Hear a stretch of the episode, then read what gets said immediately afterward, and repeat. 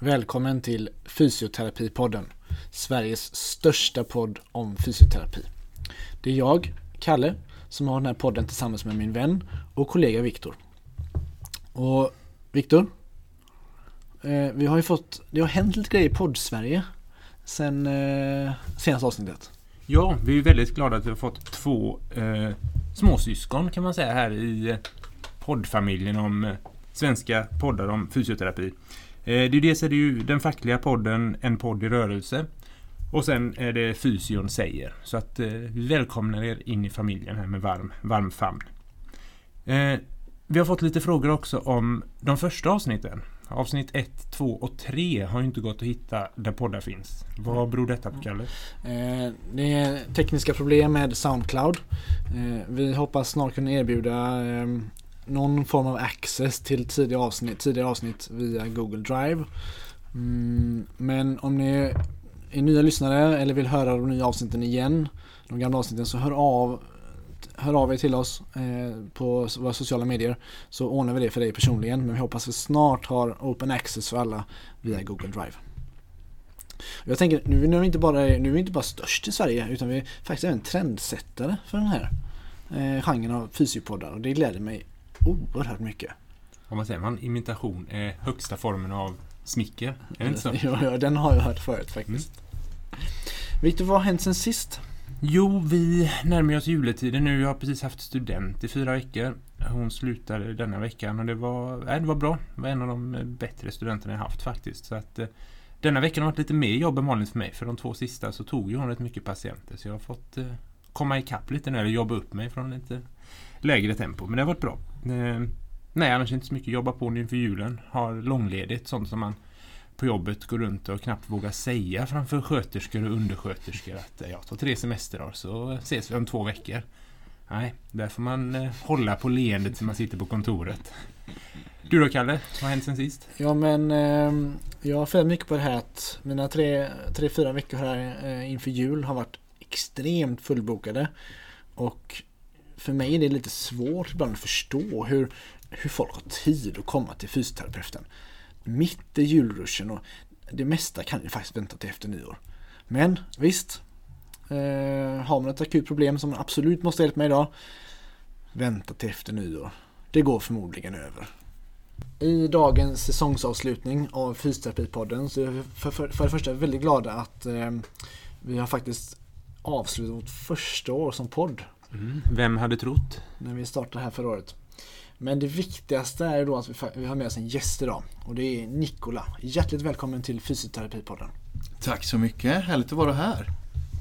Vi slösar som vanligt ingen tid utan kastar oss rakt in i faktarutan. Namn? Nikola Parmelund. Och ålder? 37 år. Och vi undrar varför, varför valde du att läsa till fysio? Åh, oh, vilken härlig fråga. Det var nog ganska tidigt. Eh, jag bestämde mig för vård och och ett liv inom rehabilitering tidigt i livet. Det var så att jag hade en förkärlek för all kontaktidrott. Som till exempel rugby. Och då blev det en del resor till och från ortopeden med mamma Sandra. Och en del timmar i väntrum. Och vid ett tillfälle så var hon i tårar när ortopeden på Sahlgrenska berättade för oss att den vänstra mediala kondylen på min överarm, den behövde spikas Jag hade haft brottningsträning och brottat med någon lite tyngre kille. Mamma sa ja när jag såg henne i tårar. Jag ska nog jobba med något där jag kan ta hand om mina skador själv. Så slipper du bli ledsen mamma. Så eh, det börjar väl min tanke till rehabilitering. Och eh, så började jag min akademiska bana utomlands med studier i Australien. Och därifrån så bär det av mot Göteborgs universitet. Och och fysioterapeut blir ju målet här. När var det du var färdig? Jag tog examen 2007, eh, fick jag legitimation. Var är din nuvarande arbetsplats? Nu arbetar jag på ett kunskapscenter som heter Hjälpmedelscenter Sverige. Och eh, det är ett nätverk av, av utbildare som är kliniker Eh, Eh, med främsta målgruppen vård och omvårdnadspersonal men också rehabpersonal. Eh, där vi förmedlar utbildning helt enkelt inom ämnet rörelse och funktion och aktivitet. Och framförallt är det ju förflyttningar vi håller på med och det är det vi kan bäst. Okej. Då kanske inte, vi har ju, brukar ta med en fråga om en liten pinsam eller dråplig patienthistoria. Du kanske har det sen tidigare eller någon mer eh, dråplig kundhistoria nu eller någon deltagare på en utbildning som du kan tänka dig dela med dig av? Ja, eftersom min vardag numera är ju förflyttningar så det tänkte jag det kanske är passande att ta någon dråplig patienthistoria kring förflyttning. Ehm, det var en patient på ett välfungerande hospice när jag arbetade som kliniker. Behövde mycket stöd med låga överflyttningar. Särskilt mellan sängen och en hygienstol. Sjuksköterskorna både dag, kväll och natt hade slitit och huggit i för att hjälpa den här personen, patienten. Så alla var väldigt motiverade när jag var på plats här och de stod där framför mig i ett tomt patientrum för att höra om man skulle lösa den här pikära förflyttningssituationen. Eh, där stod jag en ung sjukgymnast, dåvarande då. När jag bytte till fysioterapeut så var jag nervös och så hade jag haft min bedömning av en patient som var ganska skruttig eh, med ALS. Och så skulle jag handleda alla dessa garvade, erfarna sjuksköterskor i den här svåra förflyttningssituationen. Jag hade kommit så långt som att jag kunde visa hur de hade fått patienten upp på sängkanten. Och, och där satt ju patienten och skulle jag förklara hur patienten behövde fälla i överkroppen för att få fram sin tyngd. Så jag sitter på sängkanten själv och illustrerar. Så här får man fram överkroppen och så kan man höja sängen lite grann. Så att man får fram lite framfall för patienten, sa jag. Det var ingen som skrattade eller som sa något i salen men så fort vi kom utanför så fick jag en liten armbåge av min kollega arbetsterapeuten som sa Sa du framfall Nikola? Ja, att få fram tyngdpunkten förstår du väl? Ja men Nikola, det betyder ju något helt annat sånt. Det var pinsamt i efterhand men eh, det störde inte våran samverkan alls utan tvärtom. Men en eloge till dåvarande personalen på helhetsvården i Bräcke. Som tog hand, väl hand om mig ändå. Berättade din kollega för dig vad framfall egentligen var eller fick du googla det i ensamhet? Ja, hon hade nog inga problem att lägga den eh, pinsamheten över resan hem tillbaka till kontoret. Jag tänker så här, efter faktarutan så är det några saker jag undrar. Dels hur gammal var du vid den här kondylskadan? Då var jag nog inte äldre än 12 år. 12 år.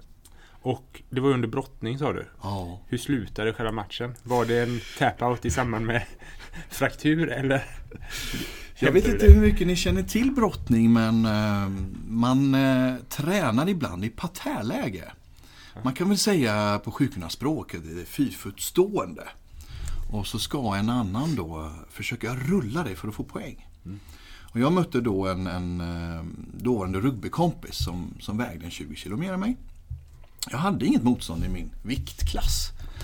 Så där stod han och försökte vrida runt mig för att få poäng och eh, jag var ju enveten redan då. Så jag vägrade ge mig och sträckte ut bägge armarna för att sträta emot. Men till slut så fick ju hans vikt vann ju. Och vänsterarmen hamnade ju under kroppen när det rullades över. Och hem gick jag och satt och skakade lite under täcket tills mamma kom och hittade mig igen. Och så förstod hon väl att det var dags för Sahlgrenska akutrummet igen. Ja, och så blev det en poäng till motståndarna. Ja, det vart det till slut. Ja, fy fan. Eh, sen just kring förflyttningar, två frågor. Den första är lite hur, hur kom du in på att det var förflyttningar som du ville viga ditt arbetsliv åt, om man nu kan säga att det är det du har, i alla fall till stor del gjort nu?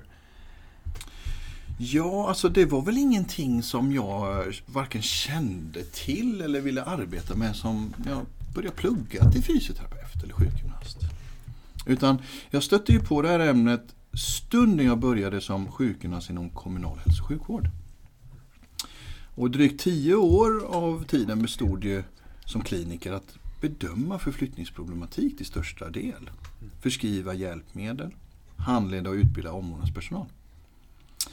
Alltså det mest basala inom vård, omvårdnad och rehabilitering som förflyttningar är för att det ska funka.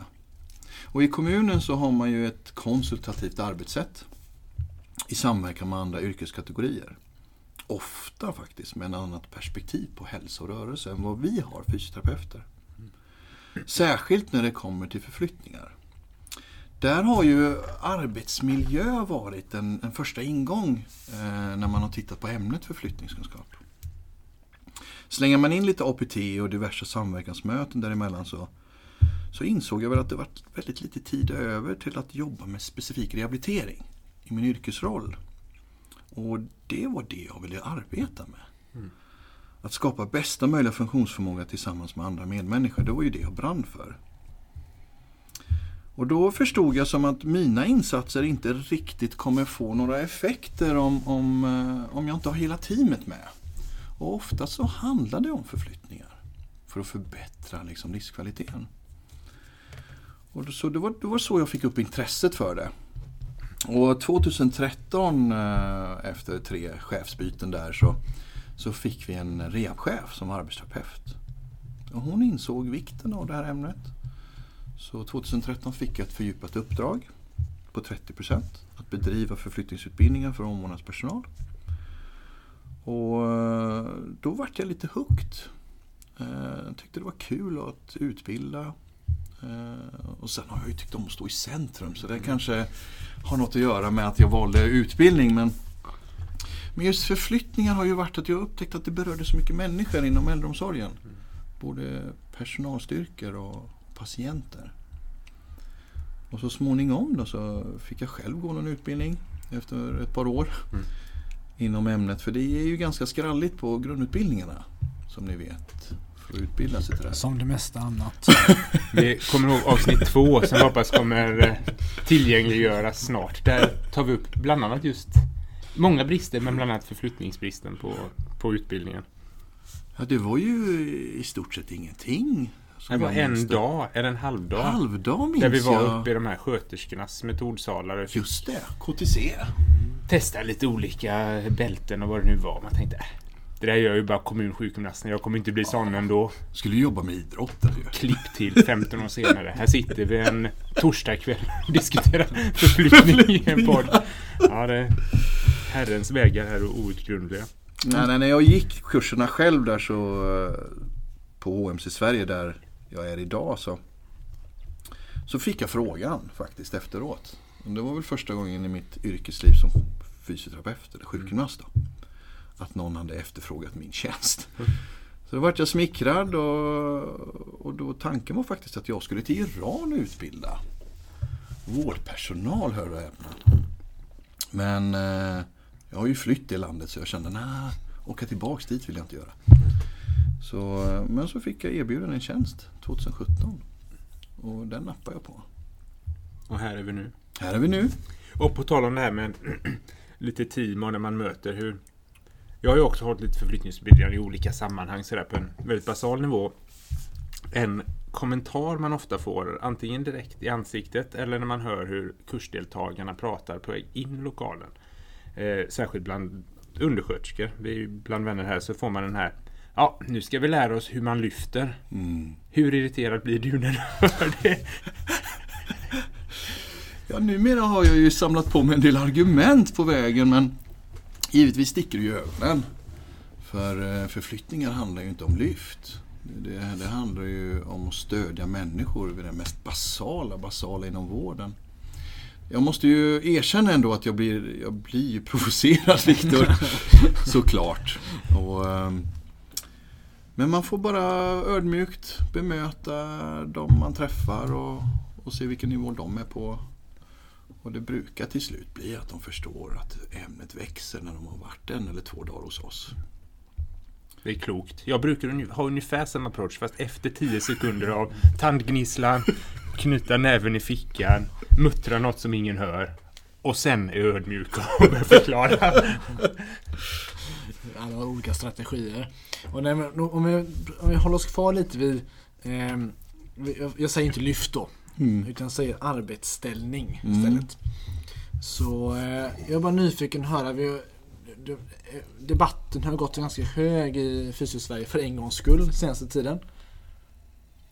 Och eh, nu häller Viktor upp lite mer champagne här. Så det kanske skvalar lite. Och Chin chin. Det kom en stor litteraturöversikt för inte så länge sedan. Eh, Nikolaj Saraceni 2019. To flex or not to flex.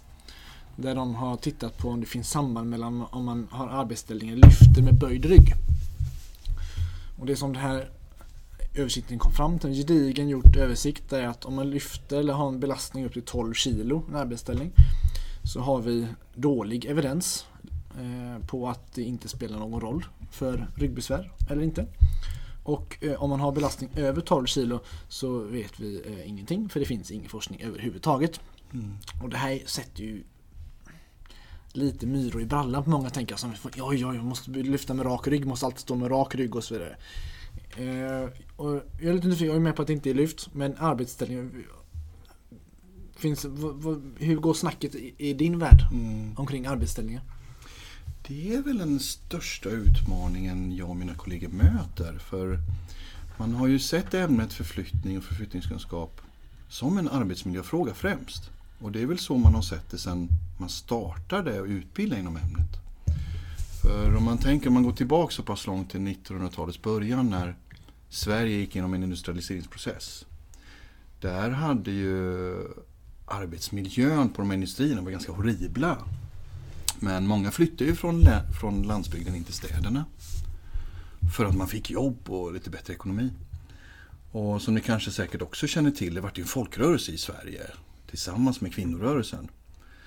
Där Hjalmar Branting och andra slog fanan högt och man skulle göra det bättre för arbetaren. Och någonstans på 50-talet så började ju ergonomiska forskningen blomstra. Eh, där man tittade på arbetsställningar, vad är skadligt, vad är inte skadligt. Och det finns ju jättemycket forskat på området. Och på 80-talet så tog man den forskningen där man hade myntat lyft och bärteknik.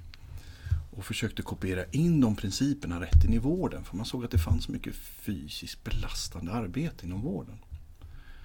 Eh, och där så, så startade det här teknikbaserade utifrån hur ska man röra sig själv för att hjälpa någon annan. Alltså man hade en kunskap i ergonomi, man hade kunskap om natur och rörelsemönster men man anpassade stödet så att det skulle liksom bli så bra som möjligt för utföraren. Och eh, det här är ju någonting som vi slåss med ganska mycket för då har man ju perspektiv arbetsmiljö. Och det kan många gånger bli eh, meningsskiljaktigt och krockar i patientarbetet. Där fysioterapeuter, kollegor till oss, arbetsterapeuter i tvärprofessionella team. Där eh, man vill skapa aktiverande och rehabiliterande rörelser i vardagen där förflyttningar är en ganska naturlig del av, av livet. Där kan det bli krockar där man eh, mer ser som att jag behöver en lyft till Kalle. Medan eh, Kalles förmågor redan finns där för en överflyttning utan lyft exempelvis. Jag vet inte om jag har svarat på din fråga Kalle, men det är en av de största utmaningarna och vi försöker komma ifrån det här, att vända på det här perspektivet. Att man startar inte med arbetsmiljöperspektivet som arbetsställningar innebär utan precis som all annan vård, omvårdnad och rehabilitering så startar vi med patientens status. Och det är klart, om du lyfter en låda så oavsett om du säger till lådan tydligt Sitt still, jag kommer snart att lyfta dig. Kan du luta dig framåt? Eller om du bara säger Kom, nu ska vi upp. Så kommer lådan vara lika tung att lyfta. Förmodligen. Ja, patienten förmodligen inte. Jag har sett exempel på båda delar. Båda Vågar har- lova. Det är tyvärr svårt att ta byxgreppet på lådan på samma sätt om, om den inte lutar sig fram. Så det är klart att det, det är så oerhört mycket mer komplext. När, om man nu raljerar lite, när föremålet man förflyttar Mm. inte är ett dött föremål Mm. utan är ett levande föremål så är det möjligheten är ju så oerhört mycket större Mm. än... Men jag tänker just på det här, som alltså lite vända perspektivet men också att innan att få med sig teamet. För det är ju förflyttning är på något sätt det tydligaste exemplet på det för mig. Men det gäller ju så mycket annat av det vi gör även.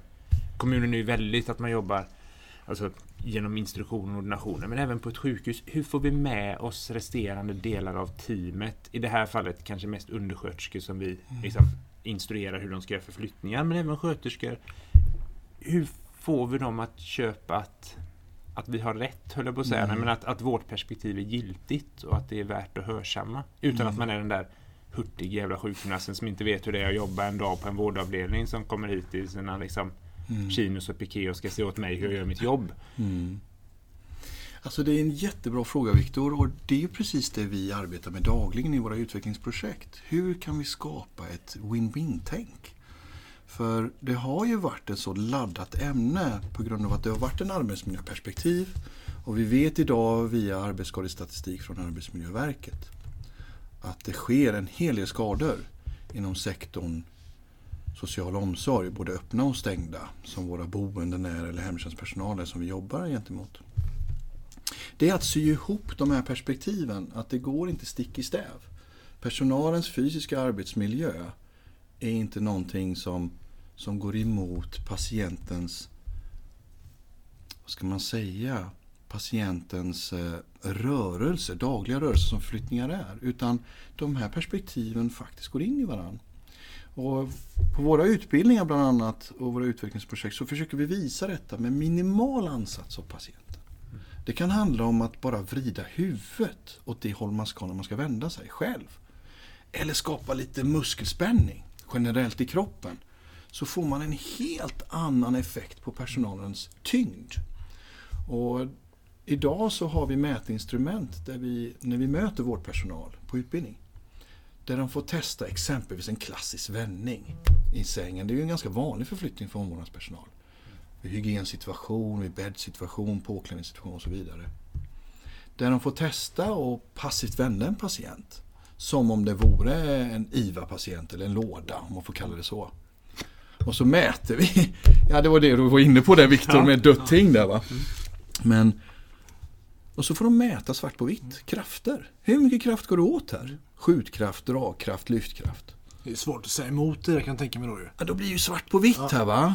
Och vi har ju kunnat visa att om man kan få ett ben böjt, eh, även om det är passivt, eh, vrida huvudet åt det håll man ska, föra armen över bröstet, även om det är passivt, och bara spänna kroppen, då minskar man tyngden på den som drar i ett draglakan med 70%. Och då får vi med oss personalen i det här förhållningssättet, tycker vi. Att de förstår att ja, men det är inte bara för patienten, det är också för min rygg. För det är så vi har fått bemöta många i min yrkesroll. Ja, men jag är här för att min rygg gör ont. Så börjar du prata om rehabilitering och aktivering. Men min rygg då? För jävla snack. De här Aktivering, perspektiven går inte resurser. isär, utan tvärtom. Nej. Just den där som du säger, men jag har ju gått eh, två kurser hos er och en, en var just det här med vändning, att få testa. Mm. Att, att liksom mäta hur stor kraft som behövs de olika. Och då, den gruppen jag var med i där var ju, det var ju fysioterapeuter och arbetsterapeuter eh, uteslutande. Och där Mm. tänker man ändå så att folk har rätt bra koll. Mm. Det var ändå nästan det här suset som gick genom liksom salen när de fick dra och se bara, det här var ju eh, 10 newtonmeter, det var ju 50 innan, eller vad nu var liksom enheten. Det är väldigt tydligt när man Mm. faktiskt får, ja, han låter ju bra, han säger ju bra saker, Mm. men, äh, men när man ser det och testar Mm. själv. Mm. Alltså, vi alla har ju ett stort mått av, ja, jag vet nog ändå bäst. Alltså, Mm. när man får testa och se det så i en objektiv siffra. Detta Mm. är 50 enheter, 50 Mm. newtonmeter som krävs. Det här är Mm. 100. Mm. Det är, Det är svårt det är nog en bra väg. Det är svårt att säga emot. Svårt att säga emot. Jag tror att jag såg någonting på TV igår så att 86% av befolkningen tror att de är bättre bilförare än än medlet. Liksom här. Och det kan ju, 94% av alla professorer tror att de är fram, mer framstående än, kolleg, än sina kollegor i genomsnitt. Och det, det kan ju inte stämma. Så, så det stämmer rätt bra in på det. Jag vet nog ändå bäst. Men jag, jag som tycker om när man mäter. Ja. Ehm, älskar det här. För att det blir liksom så här. Svart på vitt, det går inte att se emot, det är data. Mm. In, vad är det man brukar säga? In God we trust, everybody else brings data. Nej, men jag, och det gör ni verkligen nu. På ett sätt som inte, ja. Jaha, det är, väldigt få som kommer gå hem, ja men jag vill gärna ta i mer. mm. jag tror att eh, man har ju man har haft eh, svårt också för den här yrkeskategorin som vi eh, har handled, handleder och utbildar, alltså vård och omvårdnadspersonal. Mm. De har haft också svårt att känna i sin kropp när saker är tyngd och det här har viss forskning visat. Katarina Kjellberg bland annat har visat. De har svårt att skatta tyngd. Man gör precis på samma sätt och så får man instruktioner och gör på annat sätt. Och så gör de precis på samma sätt när man testat och mätt det här med kamera, med PLT-kamera och markörer. Men ändå skattar de att de minskar tyngd. Så här, det är ett tips till alla kollegor som håller i utbildningar. Det finns fiskvågar på Clas Olsson för 100 spänn. Enkelt sätt att få personalen med på tåget. Att vi, det här är perspektiv vi vill bygga både för patienten men också för er. Det är ett win-win vi vill skapa. Och jag tror det är ett effektivt sätt. Och det, numera så testar vi också effekt för vad får vi för effekt av våra utbildningar. Där vi har gjort några projekt med Humana-koncernen. Det är ju koncernen i Lerum, det är ju nära där du bor Kalle. Eh, där de har bland annat bedriver boende för demens. Där de fick två dagars utbildning och så fick vi en baseline, utvärdera effekt när det handlar om arbetstyngd, kommunikation emellan personal och rehab och hur de upptäcker patientens förmågor. Och sen efter två dagars utbildning så mäter vi efter tre månader. Vad skattar de? Och i första förstudierna vi hade med Humana och Bollebygds kommun där I Bollebygd samlade vi in hemtjänstpersonal dag, kväll och natt och ledning. Och så var det en sjukgymnast som var med. Där har resultaten visat att en tendens till att personalen, 95% har svarat att man minskar i arbetstyngd. Och man tycker man fick ett gemensamt språkbruk. Så när någonting var tungt och inte funkade så skrek man inte efter en lyft. Utan man sa att eh, ja, Kalles högra ben börjar verka lite sämre här. Ni får komma och göra en bedömning. Och bara det att man pratar samma språk, då börjar man få ihop teamen. Ja, verkligen. Det blir ju så mycket lättare. Då blir det inte den här... Jag tror det som är svårt, den rollen man har när man ska instruera en förflyttningsutbildning, så är att det finns ju ett maktperspektiv från början. Mm. Här är jag som vet, här är ni som inte vet. Mm. Jag har ett språk som ni inte har. Har man samma språk så kan man också ifrågasätta, klargöra, få en mycket mer jämbördig dialog mm. som ju är, är, bra för alla och där man Ja, det blir helt enkelt mycket bättre. Men jag, jag tänkte... Jag är ju ni två förhållandevis unga män minsann gått på universitetet och ska mm. utbilda undersköterskor som har jobbat länge, länge, ja, länge ofta då. Det, det, kan bli problematiskt kan man tänka sig. Och där är ett litet tips till, inte bara i utbildning men även i, när man utbildar förflyttning som du sa det här med att, att testa något där de får känna att mm. det är mm. skillnad. Alltså det kan mm. också vara det här om man nu tänker kroppsmedvetande. Nu bärsar vi lite på utbildning innan. Kroppsmedvetande fick vi mycket. Mer än vad vi kanske borde fått på ett sätt på, eh, på GU. Men det är ju det här att känna efter. Att testa att två personer står framför varandra och så ska du stå med fötterna axelbrett isär mm. parallellt och trycka. Och sen mm. får du stå i gångstående och trycka. Mm. Och känna skillnaden. Mm. Det är lätt att tänka att det vet väl alla att du kan trycka väldigt mycket bättre i gångstående. Nej, det vet inte alla, utan testa en sån mm. grej. Men att börja en utbildning med att testa en eller två sådana saker där alla kommer uppleva Oj, han har verkligen rätt. Han vet mycket vad han pratar om. Allt annat ni säger efter det kommer tas emot i skenet av han vet vad han pratar om. Mm. Börja inte med det lite kontroversiella ni ska säga som ni inte är säker på att de köper. För då, då är det väldigt mycket svårare att få igenom det. Mm. Det, det får en level av buy-in. Precis som vilket, vilket patientsammanhang som helst egentligen. Att få patienten med sig. Uh, jag träffade en patient idag som uh, han är, behöver jobba med sin hälsa på andra sätt än rent sjukgymnastiskt. Men när vi fixar hans rygg på ungefär 20 minuter. Han kommer lyssna på allt jag säger efter det. Allting. Jag behöver inte ens anstränga mig längre för det. Mm. Han kommer lyssna på allt det jag säger. Man måste väl nästan säga, förlåt Viktor. Nej, vissa som hörde att det är cyniskt, ni lurar dem. Mm. Nej, det handlar om Bayern precis som man använder placebo. Mm. Alltså, bara vara lite taktisk med vilken ordning man säger saker för att få mm. bästa effekt. Det är ju inte för att lura på någon att köpa någon liksom dammsugare mm. som är dålig. Det är inte någon sån försäljning. Det är för att få dem att köpa bra saker. Mm. Men man måste bygga förtroende. Både mm. till personal man utbildar som till patienter man vill behandla. Mm. För jag menar, tänker patientarbetet om man möter med någon med, med smärta. Alltså du får egentligen bara en chans med träning. Mm. Och är det så att patienten upplever mer smärta och inte fått den informationen att det är förväntat that's it. Då är, man körd. Va? Och detsamma gäller i mötet med duktiga, erfarna undersköterskor. För det måste också, man måste ju vara lite självkritisk också. Ibland får de möta unga, nyutexaminerade fysioterapeuter som har haft en halvdags utbildning i ämnet.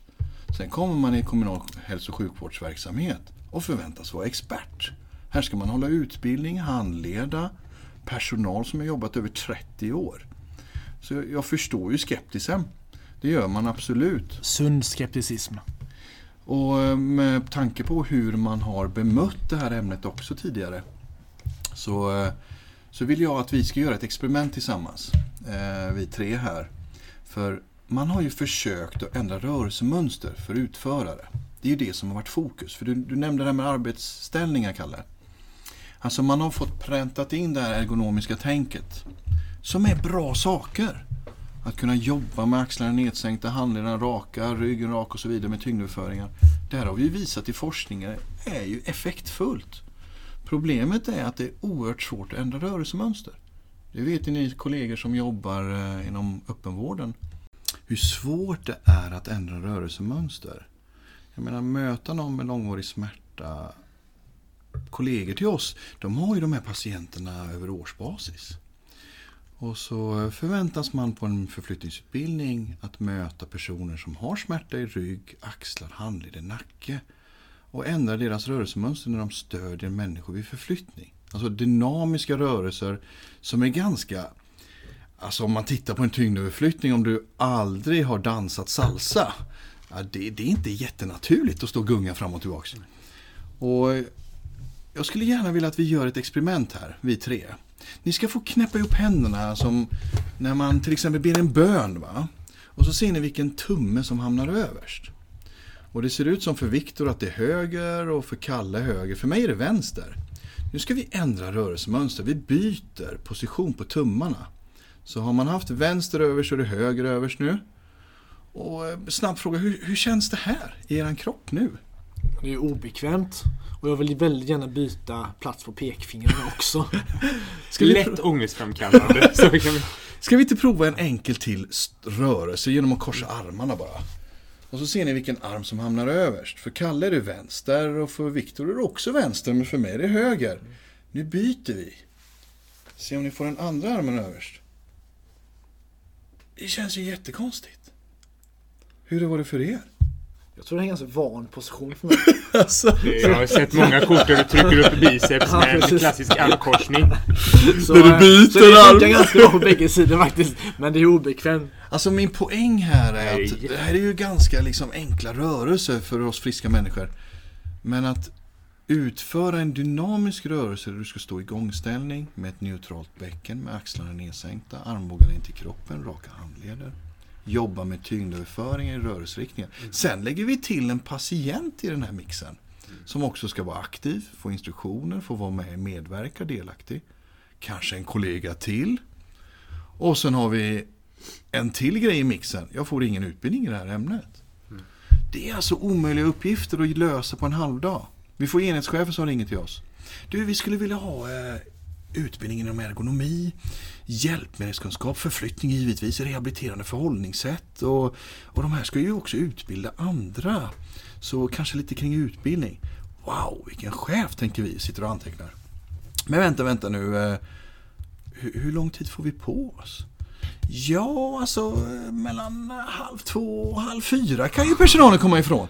Det är omöjliga uppdrag. Och så här ser det ut för många av våra kollegor ute. Och så ska de ändra rörelsemönster. Det är omöjligt. Vi behöver metoder där man kan nå en aktiv patient men också en säker och skonsam förflyttning. Och de företag då som trots allt då säger ja till de här uppdragen och tar dem. Mm. Eh, och så får, får våra kollegor komma ut och hålla, få vara med på en två timmars utbildning där allt det här ska täckas in. Ja, ni förstår själva, det kommer inte bli bra. Nej, det är ju informationsöverföring. Ja. Ett APT är det. Ja. Mm. Ja, det är ingen utbildning. Ni kunde lika gärna skicka det i ett mail. Ja. Kanske är lite cynisk här men... Jag minns att skillnaden mellan kroppskännedom, tänker jag, som du säger, om man inte har dansat salsa mm. eller brottats mm. eller tränat brasiliansk jiu-jitsu, alltså egentligen vilken sport som helst där man är i direkt närkontakt med någon. Man har mm. fått kroppskännedomen och också fått möjligheten att på... Alltså, min kropp i relation till någon annans. Mm. Sen att det kanske är för att trycka ner någons skulderblad i mattan och ställa sig upp och skrika ”Jag vann!” Eller om det är att hjälpa någon att flytta sig. Mm. Det är en skillnad. Mm. Det är så oerhört olika förutsättningar mm. personalen vi instruerar har att börja med. Mm. Att, och den är så lätt att underskatta mm. hur stor den är. Att den som har gjort det, eller den som bara kört på gymmet, det går inte att jämföra. Just det att att manipulera min kropp för att manipulera någon annans på Mm. ett sätt. Det är Mm. en, eh, det är en konstform. Jag ska ju inte, vi ska inte underskatta ergonomisk forskning. Absolut inte. Det är bara svårt att applicera när det kommer till det här ämnet fullt ut. Om man har den ingången. Ingången är att jag ska ha god ergonomi för utföraren. Men glömmer jag patienten, då är det, skulle jag vilja säga, en omöjlig uppgift. Utan vad vi skulle vilja göra, vår vision här på Hjälpmedelscenter Sverige, det är ju, vi vill ändra på det här paradigmet. Vi vill se förflyttningar som en del av vården, omsorgen och, och en stor del av rehabiliteringen inom äldreomsorgen. Det är en naturlig del till rörelse. Där vi vill bara ändra på perspektivet. Om vi kan se det som vård, omsorg och rehabilitering. Ja men då startar ju alla insatser med ett status. En låda är en låda. Visst kan vi bygga om lådan men det är en dött ting. En människa, dens förutsättningar, resurser, begränsningar, det måste vi ta reda på. Och i nästa steg, om man nu har resurser, se till att det finns anpassat i miljön omkring patienten här så att de kan nyttja de resurserna. Och sen att vi kompenserar för begränsningarna. Och då blir det i sista stunden här hälften så tungt i alla fall. Även om jag vill dra med armarna eller med axlarna eller ryggen. Och jag har ett exempel jag skulle vilja ta med er. Kör bara. Vi hade en stor utbildningsinsats i Vara kommun. Där vi också utvärderade effekt. Men de eh, hade jobbat väldigt bra med eh, ett förebyggande kvalitetssystem som heter Senior Alert. Känner du säkert till Viktor som jobbar inom kommunala hälso. Suttit med på några seniora registreringar. Och eh, de hade, det var ju den tiden när man registrerade det här så fick man pengar för det. Och de ville återinvestera det i kompetensförsörjning då. Så de skulle utbilda närmare 500 personer inom sektorn äldreomsorg, funktionshinder. Och nu, nu tappar jag fokus för Viktor öppnar en eh, väldigt eh, ja, spännande julöl här. Direkt från Göteborg och Oceanbryggeriet. Bryggeriet som inte alltid har imponerat på oss. Men enligt utsago ska deras julöl vara riktigt, riktigt fin.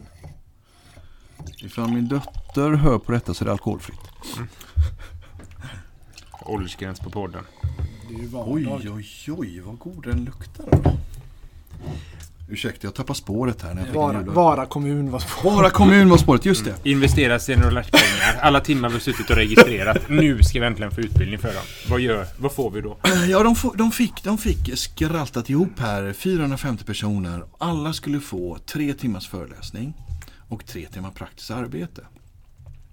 Och eh, vi tänkte, vi testar den här metodiken. Vi lär dem en enklare analys. Alltså patientens förmågor. Jag menar, vi har ju två armar, två ben. Svårare än så egentligen är det inte. Två delar i överkroppen och två delar i nedre delen av kroppen som kan tillföra kraft vid en förflyttning. Kan vi lära undersköterskorna att använda de här? En kraftkälla helt enkelt. Ja, nästa steg blir ju, finns det inte kraftkällor, vad kan vi göra för begränsningarna här? Hur kan vi kompensera för det med hjälpmedel? Då blir det ju hälften så tungt i sista steget. Och det som var lite spännande var att vi hade en äldre undersköterska som var med på den här utbildningen. Så sa hon så här att jag är 63 år. Jag ska snart gå i pension. Jag har jobbat med mina skulder och armar i 25 års tid. Alltså visst, jag har problem med axlarna men jag kan inte lära om nu. Och så en kollega till mig, grundaren av vår verksamhet, Kikki Reifert, hon sa så här. Men vet du vad, om du börjar bara med patientens förmågor. Se till att det är ett anpassad miljö i den miljön som patienten ska förflytta sig i. Så är det i alla fall hälften så tungt när du drar med armarna. Jag har aldrig hört så mycket skratt och nöjdhet. Så, ja, men då fortsätter jag så här då, hon. Ja men det är nog en, en insats att göra. Att de fortsätter att lyfta men i alla fall halva I tyngden. alla fall halva Kan du tyngden. jobba två till? För det lär ju behövas. Fortsätt med.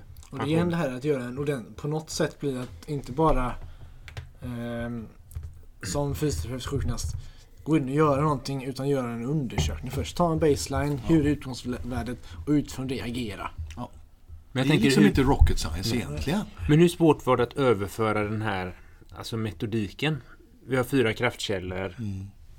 Det är ju inte så, men så här, att ändå se det så som fyra kraftkällor. Kunna analysera Mm. vilken kan vi trycka ifrån med? Vad gör de olika? För alla fyra är ju inte jämlika och inte Mm. vid varje förflyttning. Alltså, Mm.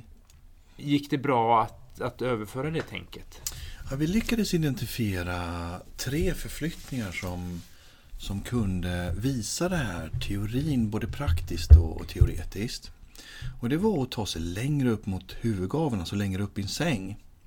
Och att vända sig och ta sig från liggande till sittande.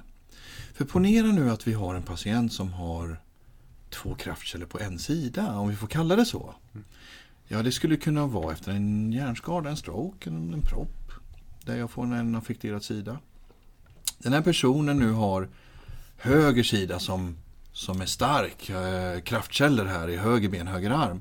Om jag nu får böja på det här benet, höger benet, och så får jag den förankrad i sängen, alltså med någon antihalksocka, en filt som bäddas runt foten eller en antihalkmatta. Och så får jag något grepp i högerhanden. Det skulle kunna vara ett grepphandtag, eller repstege. Dävert vad det nu kan vara. Och så utvecklar jag kraft. Ja, men då skjuter jag min tyngd mot vänster sida av sängen och det är där det kommer bromsa upp. Och då ska jag ju gå in med mina åtgärder i miljön där. Då har jag ju liksom tagit vara på så mycket av förmågan hos den här patienten som möjligt. Om jag nu behöver tillföra kraft som utförare, som vårdpersonal, ja men då har jag ju minskat kraftutvecklingen. Och det är ju det vi är ute efter. Det är vår vision här. Ja, för rent biomekaniskt är det ju en viss mängd kraft som behövs för att lyfta en kropp av en viss tyngd, en viss höjd. Alltså det, nej, det är det jag också tycker om. Som, jag är inte lika extrem som Kalle i att man ska mäta och, och kunna få till allt. Jag är lite mer hippin i sammanhanget. Men, men jag uppskattar väldigt mycket när man faktiskt kan få ner det till en nivå av så här är det. Mm. Liksom att detta är krafterna som krävs. Om det är 100 newtonmeter, det är inte mycket för det är ingen som hänger till. Men vi säger 100 newtonmeter för exempel. Om patienten kan utveckla 50, ja men då är det bara 50 jag behöver hjälpa till Mm. med. Precis. Så att om jag, rent väldigt krasst och cyniskt, om jag mot all förmodan behöver göra byxgreppet Mm. så kommer patienten i alla fall bara bli lyft 50 Mm. newtonmeter i byxlinjen. Istället för 100. Och det är riktigt Och det- mycket mer bekvämare att få 100 Newton Ja, i och det, byxgreppet. det är lätt att skratta åt det, men det är en vinst i det också. Mm. Även om det inte är det som man på en utbildning vill Mm. nå som slutmål, 50 newtonmeter i byxlinjen. Mm. Men, men man ska inte... Man måste ta med den rent pragmatiskt också. Mm. att Allt är bättre än inget. Ja. Även om man inte når he- hela vägen varje, varje gång. Men den här så det, Nu blir Här var de ju- lite, lite, lite Nej, jag tänkte det. Nej, jag tänkte, nej, absolut inte. Det var så här att eftersom byxlinningen har nämnts två gånger, det finns ju faktiskt ett begrepp som heter byxgrepp. Och eh, jag brukar belysa den här på utbildningar. Och om jag får lov så, så tar jag gärna anekdoten om det är okej för er. kör, kör. Jag var ganska färsk igen. Jag jobbade på ett vårdboende, ett särskilt boende. Hade 75% i tjänst på det här boendet. Det var ett somatiskt boende.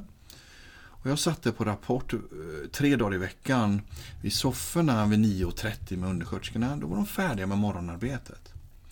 Det som jag minns kvar av det här, det här är ju snart nio år sedan. Det var att i, eh, i mitt ögonlinje, om man säger det, i mitt perspektiv, så såg jag en man som satt i en komfortrullstol. Och han var väldigt krum, kyfotisk i ryggen och nacken. Och han sa, "Eh, jag har ont, jag har ont, skrek han konstant. Och jag kunde inte koncentrera mig på undersköterskorna. När de rapporterade, kan vi inte gå och hjälpa den här patienten tillbaka till sängen? Ja, sa de, vi kan nämna patienten som, eh, ja, han får heta Arne då. Fiktivt. Nej, Arne har precis kommit upp. Eh, Han behöver ju sitta uppe, vet du själv, som sjukgymnast för lungorna och cirkulationen här. Absolut, sa jag, men ja, han har bara glidit fram i rullstolen så han får inte stöd av nacken här som arbetsterapeuten har fixat för rullstolen. Så då gick de på en på varsin sida och så tog de i byxorna och så lyfte de upp patienten längre bak i stolen. Och så ber jag mina kursdeltagare som jag träffar att sitta med kontakt mellan sakrum och sitsen. Alltså i ett bakåttippat bäcken. Och så ber jag dem flytta längre bak på stolen. Och de allra flesta sitter ju fast. Så vad är det undersköterskorna vill uppnå när de tar i byxlinningen? Ja, de vill tippa bäckenet fram helt enkelt. Och det finns ju mycket bättre sätt än att ta någon i kalsongerna. Ursäkta, Jo, jag var men- tvungen att bemöta det där. Ja, ja, man får väl hoppas att om man nu en gång själv blir så gammal så jag inte kan göra förflyttningen själv och någon drar min byxlinning att jag också har blivit så gammal så jag har blivit inkontinent så att jag har inkontinensskydd som värdering. Det är väl en stilla bön man kan be. Men jag tänkte på den här, alltså utbildningen, sa det var så många som utbildade sig. Jag antar att det var hela arbetsgruppen i det här fallet. Är det, är det en nyckelfaktor för att lyckas med utbildningsinsats? Att hela arbetsgruppen blir utbildad samtidigt, alltså inom något sån här närtid. Eh, kontra att man får halva arbetsgruppen, den klassiska, de nya Mm. får utbildningen. Sommarvikarierna får utbildningen men de ordinarie som ska jobba på samma arbetsplats har inte fått utbildningen. Mm. Ja, det beror lite på vad målet är. Vad är målet med det här? Vad är det för effekt vi vill uppnå med utbildning? Exempelvis så eh, har det ju kommit den nyaste rapporten över en litteraturöversikt då, som tre forskare fick kika på och utreda via Arbetsmiljöverket. Som berörde just personförflyttningar utifrån arbetsmiljöperspektiv, alltså arbetstagaren. Där tittar man på forskning långt tillbaka och nylig forskning. Och det man kunde fastslå där det är att om man ska ändra arbetssätt, minska skadefrekvens för personal, så är det ju mångfacetterade åtgärder som ger effekter. Man har till och med sett att enskild att lära ut teknikbaserad förflyttning, alltså vi gör så här utifrån ergonomiska principer, där har vi måttlig evidens att det har ingen effekt. Ändå så tragglas det här runt om det här landet. Varenda vår inför sommaren. Ja, och vikarier som utbildas, eller utbildas, de får information på tre timmar om att stå och gunga fram och tillbaks i gångställning. Man slutade med ryggskolor för ryggpatienter på 80-talet av en anledning. Men det Ja. lever kvar. Jag jobbar ju med ergonomi och det lever kvar även i den världen. Mm. Eh, visa på hur man lyfter rätt så blir det bra ska du se. Mm. Stå och visa, visa, tio, visa den här gruppen hur man lyfter så blir det bra. Mm. Och då får man säga hallå, vad är det ni vill uppnå med det här? Varför vill ni komma så här? Varför ska vi göra det här för er?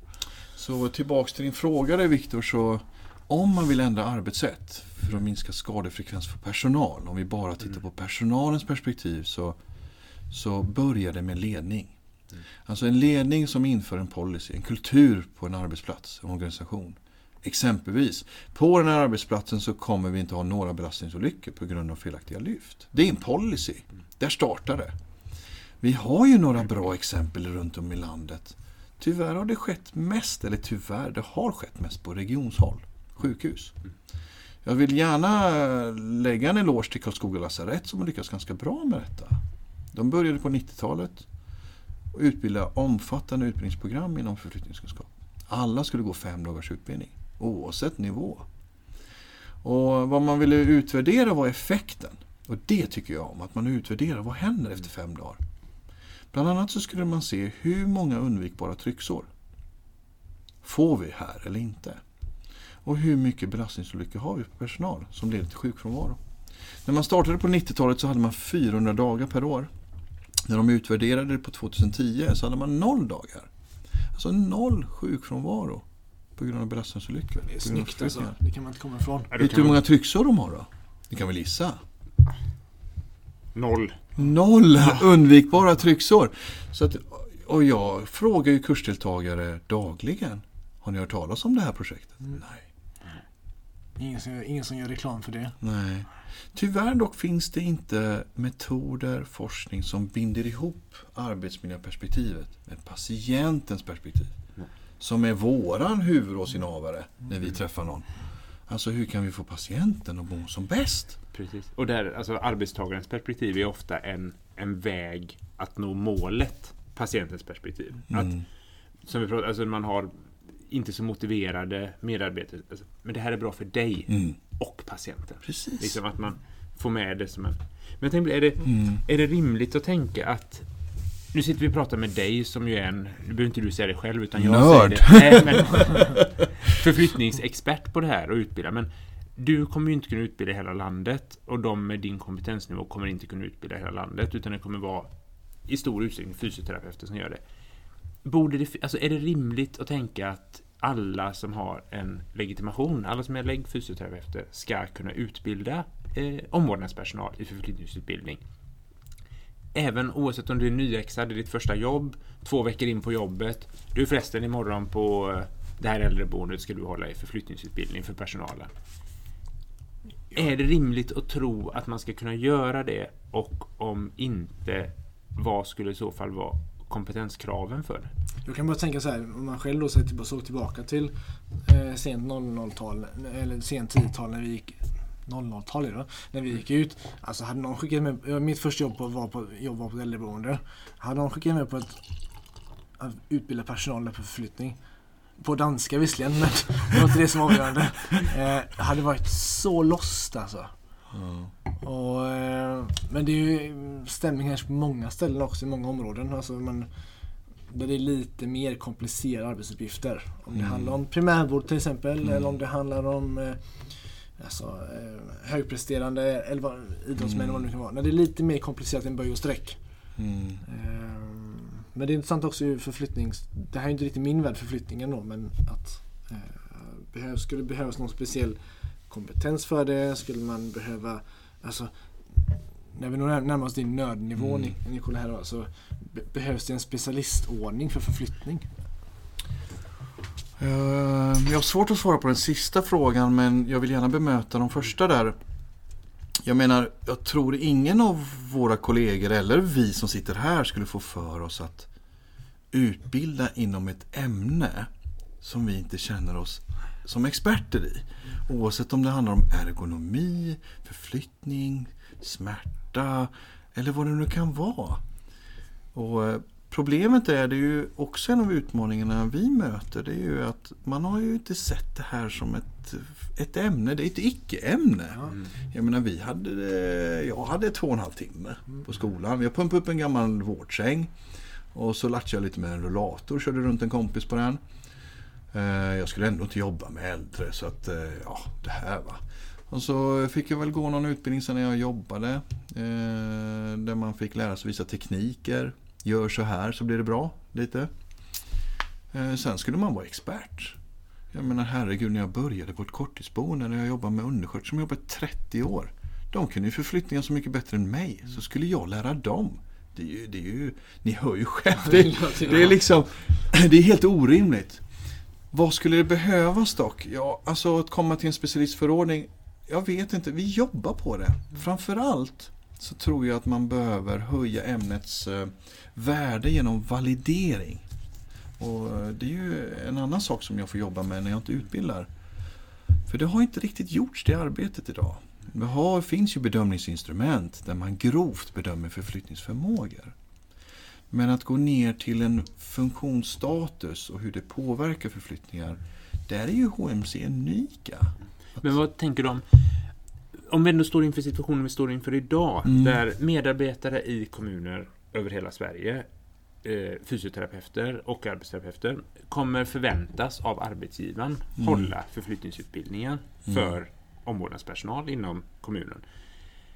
Är vägen fram att via grundutbildningen inte köra två och en halv timme utan köra fem veckor i förflyttningsutbildning så att när man är nyexad är man om inte expert så i alla fall bra nog att även kunna möta den undersköterskan som jobbat i 30 år med det här på ett, med ett bra perspektiv och kunna hålla den utbildningen. Eller är det att acceptera att ah, efter grundutbildningen har man sina två och en halv timmar eller vad man nu har. Vi måste ha vidareutbildning och har du gått eh, 10 poäng på avancerad nivå, inte liksom magister, men 10 Mm. poäng avancerad nivå högskola, då får du utbilda. Är det, är det liksom Mm. vidareutbildningsvägen vi behöver gå på? Eller är det grundutbildningen?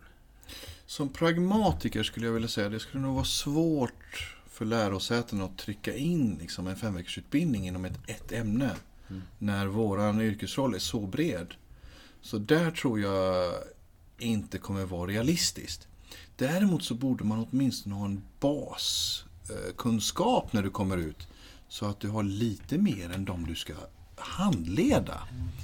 Eh, jag kan väl berätta hur långt vi har kommit i alla fall. Och vi anser ju att om man har en dags utbildning inom manuella förflyttningar.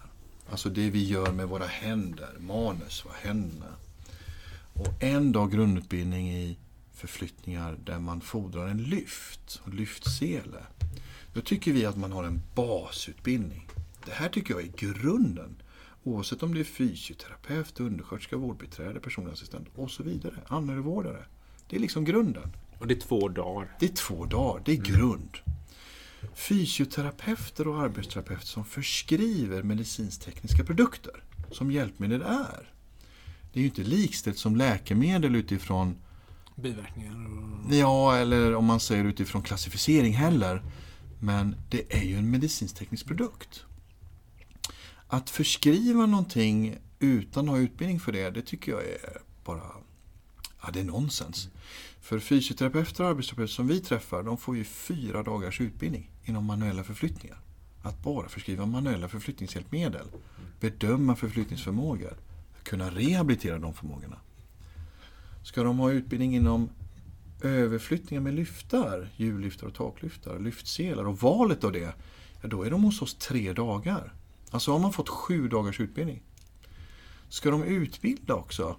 När jag pluggade så hade ju inte vi någon pedagogik överhuvudtaget. Jaha. Det var en tredagars kurs, en tre veckors trepoängskurs. Nej, Jo då. det tror jag Kalle har drömt. Nej då, det hade vi. Gå tillbaka till avsnitt två. Och där vi konstaterar att efter att jag läste upp på mitt examensbevis vilka kurser vi hade haft, pedagogik 3 poäng. Ingen av oss kunde komma ihåg något av vad- vi hade läst. Att det säger nog... Och, men, ja, vi brukar ha hyfsat minne, så att det säger nog mer om utbildningen än vårt minne av den. Så att Mm. i praktiken, ingen pedagogikutbildning. Jag minns den knappt alltså. Men vad är det? Då som, fyra dagar manuella förflyttningar, tre dagar lyftsele och sen... för att- Två dagar åtminstone. Praktisk pedagogik. Hur kan jag förmedla någonting till någon annan? Alltså praktiskt, man behöver inte gå in så teoretiskt på det.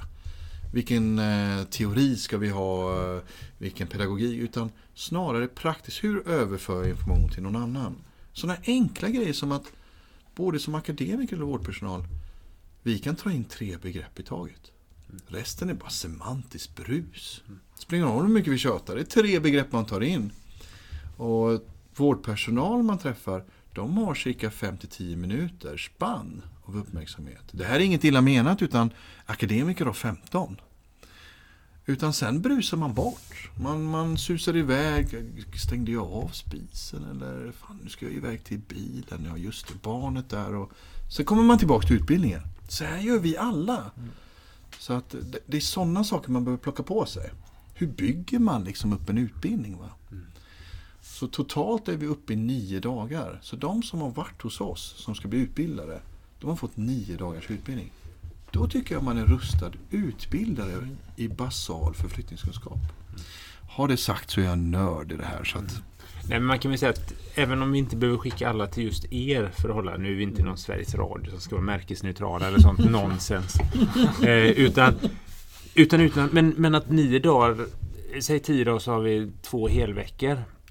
Det kan jag ändå ty- även som pragmatiker att det borde man kunna få in på grundutbildningarna runt om i landet. Och kanske till och med en halvdag innan någon sorts brandtal varför det här är viktigt. Så att de kommande tio dagarna ska ni lyssna. För att även om 90% av klassen just nu drömmer om att rehabilitera korsbandsskador så kommer 90% av er inte rehabilitera korsbandsskador utan kan jobba med förflyttningar mer eller mindre. Men det kommer vara en del av er vardag. Och ni kommer jobba med äldre patienter dessutom.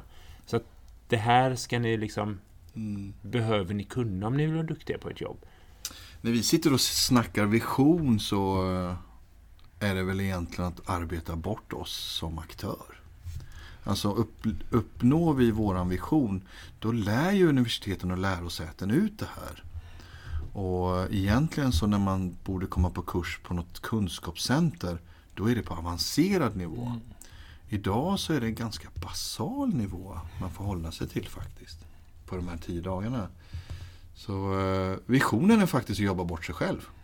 Jag sa det på skoj här på kontoret att har vi uppnått visionen så får vi sälja sådana här preppingväskor eller survivalväskor eller någonting. Det går, att leva på, det går att leva på det också tänker jag, så det är ju ingen konstigheter alls. Men det är ganska intressant det där för jag håller eh, jag är ute på kurser också så är det som ska vara en vidareutbildning så är det oftast ganska basal nivå också till viss del. Mm. Och det är för att, det är för att utbildningen inte kan leverera den nivån som man kanske förväntar sig. Jag vet, alltså, jag- som jag har förstått det så har utbildningarnas eh, pluggintensitet ökat rätt rejält sen, sen vi gick men det är mycket kunskap som saknas och jag, jag och min kollega efter att ha haft ett par studenter som inte vi kanske inte var helt nöjda med. gav som förslag till eh, universitetet här i stan att vi, kanske, vi kan erbjuda en, work, en, en workshop eller kalla det se- seminarium på tre timmar i kliniskt resonemang. Mm. Eh, och det kunde de inte trycka in för det var för mycket. Och hur många studenter har ni just nu? Vi tar inte emot studenter längre. Och då har vi haft några som är duktiga, det ska sägas. Ja, det är ju lite prekärt där och jag måste säga att sjuksköterskorna, jag har ju varit involverad i utbildningen av um, sjuksköterskeutbildningarna. Då. De har ju förflyttningskunskap som är en del av omvårdnadsutbildningen i termin två. Och de får ju en hel dag utbildning. Mer än faktiskt fysioterapeuterna har fått tidigare. Mm. Så att, och jag träffar ju människor från hela Sverige som beskriver samma sak. Man får väldigt lite utbildning i det här ämnet. Och så kommer man ut praktiskt. Mycket av jobben är inom kommunal hälso och sjukvård idag. Där man förväntas vara expert. Och jag tänker att ja, den delen, eller den bilden tror jag att vi, vi tre som sitter här delar. Att det är en väldigt stor del av yrket man kommer ha och det är en väldigt liten del av utbildningen. Mm. Och alltså, vad kommer det sig att det är den snedfördelningen? Är det låg status på, på ämnet? Är det en underskattning av svårigheten i ämnet? Eh, vad beror det på att den här diskrepansen finns mellan hur, stort, det- hur stor del av vårt arbete det är och hur lite vi faktiskt förbereds på att det är det det kommer vara? Jag tror en del har vi redan varit inne på där man har sett det här i rådande paradigm. Där eh, det har varit ett icke-ämne, ett arbetsmiljöfråga. Inte en del av vård, omsorg och rehabilitering. Det är ju en del av det. Och därmed så eh, har det ju också varit så att det har inte forskats på det.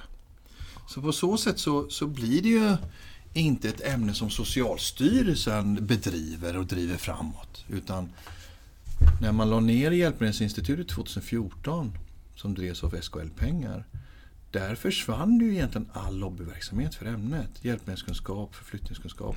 Det är inga institutioner som driver det här överhuvudtaget. Sen får man ju vara ärlig och säga, precis som du var inne på, att många av våra kollegor i, som, som börjar att studera, eller framtida kollegor som börjar studera till vårt yrke, de drömmer ju om något helt annat. Sen börjar man studera och upptäcker att ja, man kan ju jobba med det här också och det här och det här och det här. Och, Och den här korsbandskaden var inte så alltid så jävla Alltså, jag säger till alla. framtida kollegor här, jag har jobbat med idrottare, de är inte så häftiga. Ringer på kvällar och helger och egocentriska. Nej. Skämt åsido, alltså, det är ju inte, det har inte varit ett jättesexigt ämne oss emellan. Hjälpmedel, äldre, förflyttningar. Alltså det är ju inte Susanna Kallur man ska rehabilitera tillbaks. Va? Men eh, det påverkar ju så många människor. Ehm, Ja, det är inte om det var möjligt göra. på Ja, men det är men- lite grann i alla fall. Och det är, Mm. Nej, det, det, som sagt, det är något jag tror vi får jobba med. Både, både att vi får sätta krav på lärosätena, men också att vi, vi som jobbar på arbetsplatser som fortfarande har studenter, mm, och framförallt vi som har termin 3-studenter, att man är väldigt tydlig med det här är vad du kommer jobba med. mm, Se till att lära dig det här. Ta vara på det. Får du minsta del från skolan, hugg på det. Alltså, mm. Lär dig om äldre, lär dig om förflyttningar. För det är det du kommer, kommer jobba med. Och vill vara bra på ditt jobb så är det bäst att du, att du lär dig så mycket som möjligt på det. Nu, jag tänker att vi ska hoppa över till, vi har pratat lite om det här med medicinsk-tekniska produkter. Mm. Eller hjälpmedel som vi i vardagen säger. Mm. Det är ju något som vi alla står inför. Alltså man kanske ska ordinera det, förskriva hjälpmedel. Och det är inte bara liksom rullator, opal, futura, Mm. korg eller inte som är frågan. Utan Jag kommer ihåg Karl Oskar som jag satt i webbsesam och skrev Karl Oskar eller Futura? Mm, vilken har vi Nu måste, inne nu? nu måste ni nämna lite fler leverantörer tror jag, annars blir det ju bias. Nej, det svåra är om Karl Oskar, är det Karl eller Oskar som stavas med C eller K? Det är en av varje. Efter 12 år har jag fortfarande ingen... Jag sitter varje dag nästan på jobbet. Vad fan är det? Vilken är det? Jag tyar inte Karl Oskar. Tia icke Nej, väl! det, det är en fråga. Men, men jag tänker att alla... Alltså, förutom detta så finns det ju en djungel av hjälpmedel. Mm. Och det är inte bara habiliteringen som har superanpassade, specialförskrivna hjälpmedel som ingen någonsin kommer... Och det är inte bara arbetsterapeuter som har jättekonstiga rullstolar och varianter heller, utan även vi som fysioterapeuter har ju ofta en det finns väldigt mycket under den där toppen av isberget som vi faktiskt förskriver. Eh, var en av mina reflektioner efter att ha jobbat i kommunen nu i två år. Att, ja, på de två åren har jag förskrivit tio gånger så många olika hjälpmedel som jag förskrev under liksom, tio år innan. Vad, vad är dina reflektioner kring hjälpmedel, utbud som finns av hjälpmedel och kunskap inom området? Om man säger när jag började i kommunen, det här var ju eh, slutet av 2007-2008 var det faktiskt. Och då eh, hade jag ju ingenting om det här med hjälpmedel alls. Och ska jag vara ärlig, ganska ointresserad heller för hjälpmedel, var ju, hur sexigt var det? Jag skulle ju rehabilitera människor. Inte alls. Men eh, det finns ju en oerhörd utveckling av inom det här ämnet. Bara sedan jag började. Det har ju exploderat i utvecklingen av, av, av hjälpmedel. Och det framtas och utvecklas mer och bättre tekniska hjälpmedel. Och idag, bara för att ta ett, ett exempel så, så har ju Danmark, eh, vårt grannland där du har jobbat Kalle, de identifierade ganska tidigt att vi har en befolkningspyramid där det kommer vara fler äldre än yngre inom en snar framtid. Där måste vi inkorporera tekniska lösningar. Där man från regeringshåll undersökte det här. Och det mynnade ut i projekt där man testade många olika sorters hjälpmedel. För att öka liksom antalet personal ute. Utan att öka antalet huvud. Rättare sagt. Och sen jag började jobba med det på heltid, ska jag säga, och, och senare delen som, som kliniker så, så fick jag upp ögonen mer och mer för hjälpmedel. För det kompenserar ju för funktionsförluster hos patienter. Det skapar en viss livskvalitet, precis som all annan medicinska ämnen. Man förskriver ju läkemedel för att förbättra livskvalitet. Vi förändrar arbetsmiljöer som ergonomer för att förbättra livskvalitet. Och samma gäller för hjälpmedel desto bättre rustade vi är. Ja. Vi förbättrar ergonomi för att företagen ska tjäna mer pengar. Ja, ursäkta, okej. Okay, ja. Också. Det där trodde jag inte man skulle nämna snabbt sådär Kalle, utan det skulle vi sopa under mattan. uh, nej, alltså så, så tillbaks till din fråga Viktor. Jag har ju verkligen fått upp ögonen för hjälpmedel. Jag insåg att som, som en yngre sjukgymnast så var jag väldigt restriktiv med mm. hjälpmedel. Jag såg det som en ond ting. Men nu ser jag tvärtom på det. utan eh, Desto mer kunskap jag får kring ämnet och hjälpmedel så desto mer inser jag att desto tidigare insatser tillsammans med rehabilitering, det är då vi får effekter. Men att du såg det som ett ont ting som, som ung sjukgymnast, berodde det på en okunskap om vilka hjälpmedel som fanns eller en känsla av jag vill ju hjälpa till livskvalitet genom rehabilitering. Att förskriva ett hjälpmedel är någon sorts genväg som är lite, den vill man ju helst inte ta. Då är jag som sjukgymnast på den tiden, jag ska kunna göra det här. Eller gett upp lite. Mm. När vi får ja. ett hjälpmedel så har vi gett upp rehabiliteringen. Mm. Kan du känna igen det? Ja, jag tycker det var en jätteintressant aspekt här från båda er. Precis så kände jag som det senare. Att jag vill ju egentligen öka funktion och aktivitetsnivå. Och hjälpmedel som kunde öka aktivitetsnivå, ja det kompenserar ju för funktionen. Givetvis så kände jag att det var en stor del. Om man inte fick rehabilitera så var det en genväg. Om jag har balansnedsättningar och får en rullator i handen, ja balansen blir ju inte direkt bättre mm. med rullatorn. Men kanske en ökad aktivitetsnivå, så att jag inte skadar mig. Då. Ja, idag så skulle jag vilja säga att det är kombinationen som jag har lärt mig.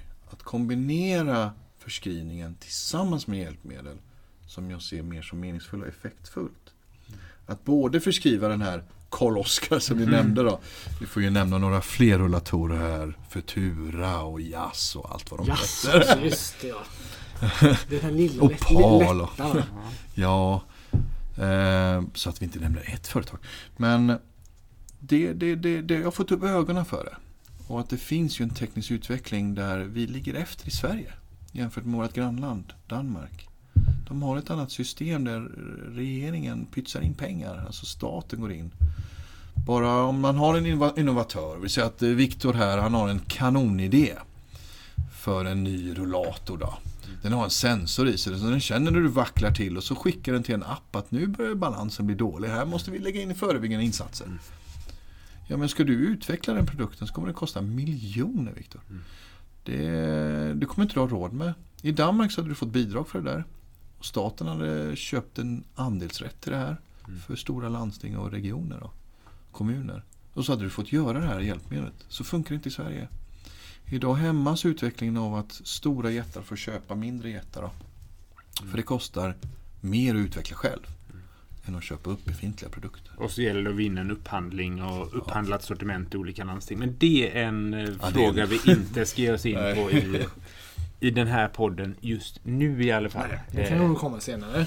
Det är nog inte omöjligt. Det är ett eh, ämne för sig. Vi får se. Nico kanske får komma tillbaka här för att eh, prata om, om det mer. Men tänk, som en, en avslutande fråga för att runda av det här. Om, om Stefan Löfven imorgon tillsätter en ny ministertjänst, minister för all form av förflyttning inom hälso och sjukvård. På ett nationellt plan får du styra hur ska alla sorts utbildningar, upphandling av hjälpmedel, innovation av hjälpmedel, allt sånt där. Vad, vad skulle vara de två första sakerna du gjorde? Wow, vilken fråga! Vilken tanke! Och köp inte Toblerone på det där representationskortet du får för då är alla utvecklingar förgäves. Och, och, och ta inte med pengarna till Belgien och gå in på klubbar där det är mycket rök. För det har inte gått väl tidigare. Ja, Och är du på nattklubb och det är rökigt med statliga pengar, gå därifrån. Direkt.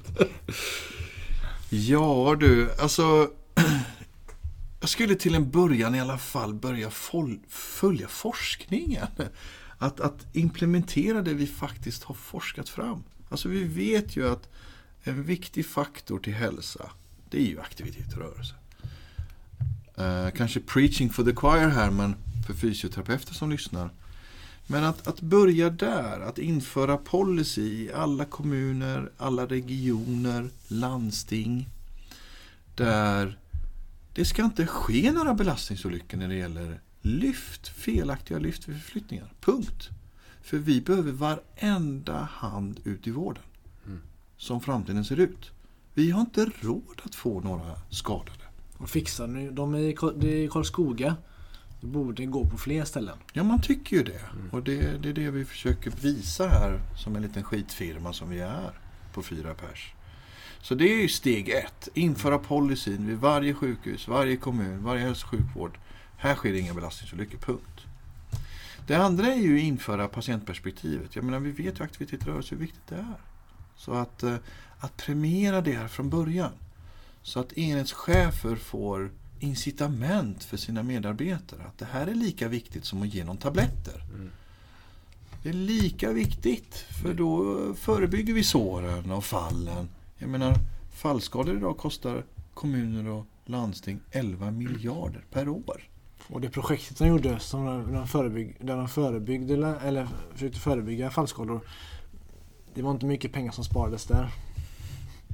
Ja, Jag känner inte till det Kalle, så jag kan De, de skickade in, eh, de satt- tillsatte fysioterapeuter som ska jobba med fallskadeprevention. Men vinsten var, det, det var såklart några mänskliga vinster, några få då som faktiskt klarade Mm. sig.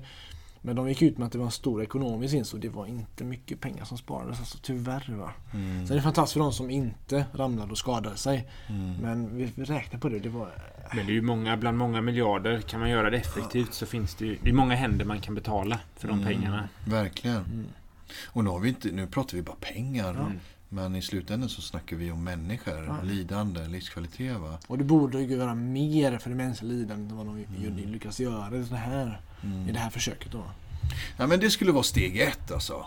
Ett, ett nationellt beslut. Det här ska genomsyra ner till varenda kommun.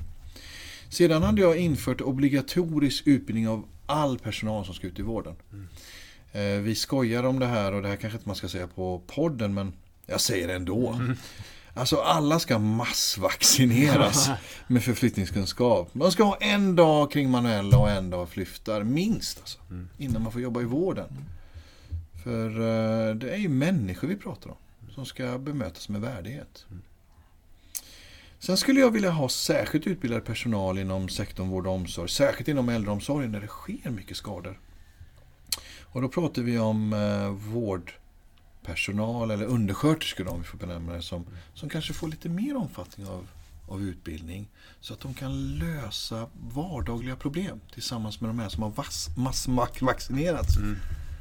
På så sätt, så när vi utbildar eller får utbildad fysioterapeuter och arbetsterapeuter i det här ämnet så får de lägga tid på det vi är bäst på. Mm. Det är faktiskt rehabilitering. Mm. Och inte bara kompensera för massa åtgärder utan vi ska se till att öka funktion för människor. Mm.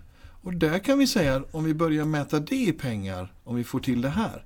Då skulle jag lova dig effekt, Kalle. För eh, jag tror inte många förstår vad våra professioner kan åstadkomma. Mm. Om vi bara får lite förutsättningar för det. Det blir som, lite som en win-win va. Alltså mänskligt lidande minskar kraftigt. Kan spara massa pengar. Och när vi kan spara massa pengar och folk inser värdet av det som vi skulle kunna tillföra. Så kommer lönerna skjuta i taket. Mm. Och det gillar vi här på Fysioterapipodden också. Så, Så rösta mig för statsminister. eller har du förflyttningsminister? Förflyttningsminister. Jag hade röstat på det partiet hur som helst. Okej Nicola, jättekul att ha dig med. Fantastiskt kul avsnitt. Väldigt kul för mig som inte är så mycket i den här världen alls att höra. Ehm, och eh, jag hoppas att du har haft en liten rolig stund här, fått lite gott att dricka. Vi på Fysioterapipodden säger tack för den här gången. God jul och gott nytt år. Precis. Kom ihåg att gilla oss på Facebook, Instagram, Soundcloud. Vi finns där poddar finns. Och Fysioterapipodden, trots att vi har fått lite då eh, småsyskon. Vi är fortfarande Sveriges största podd om fysioterapi med flest lyssnare. Ni hittar oss i trapp... Eh, inte i trappan, det gör ni Nej. aldrig. Ni hittar oss i hissen. God jul så ses vi nästa år. God jul.